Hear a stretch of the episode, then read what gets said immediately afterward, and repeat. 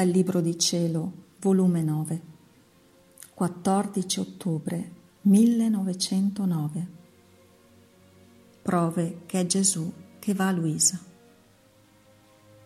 Continuando il mio solito stato, mi pareva di trovarmi in braccio il bambino e da uno se ne sono fatti tre ed io mi sentivo tutta immersa in loro.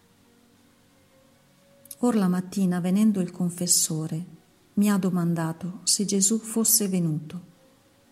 Ed io gli ho detto come sopra ho scritto, senza aggiungere altro. Il confessore mi ha detto, niente ti hanno detto, niente hai compreso. Ed io, non so dire bene. E continuava a dirmi, ed è stata tutta la Trinità e non sai dir niente? Sei diventata più stupida. Si vede che sono sogni. Ed io? Sì, è vero che sono sogni. Ha seguitato a dire altro e mentre il confessore diceva, io mi sono sentita stringere forte forte dalle braccia di Gesù, tanto da perdere i sensi. E Gesù che mi diceva, chi è che vuole molestare la figlia mia? Ed io, il padre ha ragione, perché io non so dire niente. Non hanno nessun segno che sei Gesù Cristo, che vieni da me.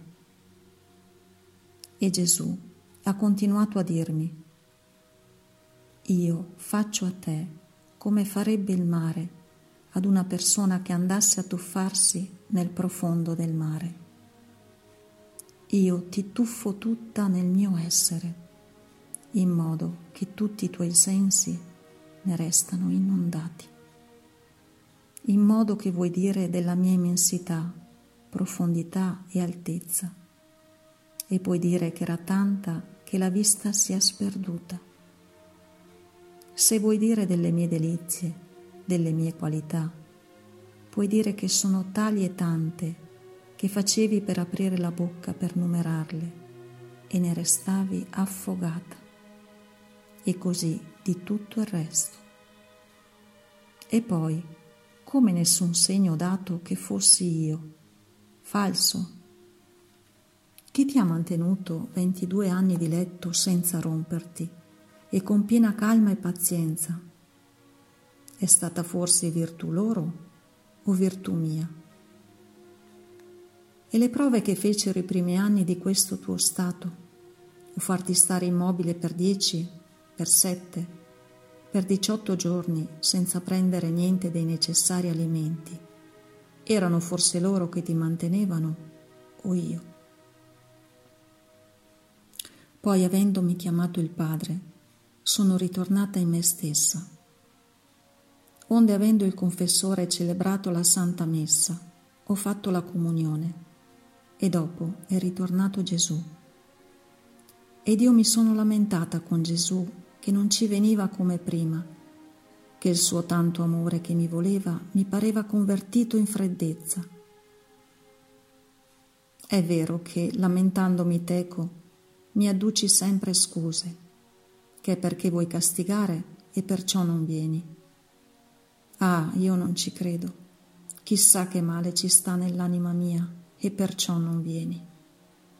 Almeno dimmelo, che a qualunque costo, anche a metterci la vita, lo toglierò, ma senza di te non posso starci. Pensa come vuoi, ma così non posso andare avanti, o con te in terra, o con te in cielo. E Gesù benedetto, spezzando il mio dire, mi ha detto, chetati, chetati, non sto da te lontano, ma sto sempre con te. Non mi vedi sempre, ma sempre sto con te. Anzi, ci sto nel più intimo del tuo cuore per riposarmi. E come tu mi cerchi e con pazienza tolleri le mie privazioni, così mi circondi di fiori per alleviarmi e farmi riposare più pacifico. E mentre ciò diceva, pareva che intorno a Gesù erano tante le varietà dei fiori che quasi lo nascondevano. Poi ha soggiunto, tu non ci credi che è per castigare il mondo che ti tengo priva di me. Eppure è così. Quando meno ti credi, sentirai le cose che succederanno. E mentre ciò diceva, mi faceva vedere nel mondo guerre, rivoluzioni contro la Chiesa, chiese incendiate e tutto quasi imminente.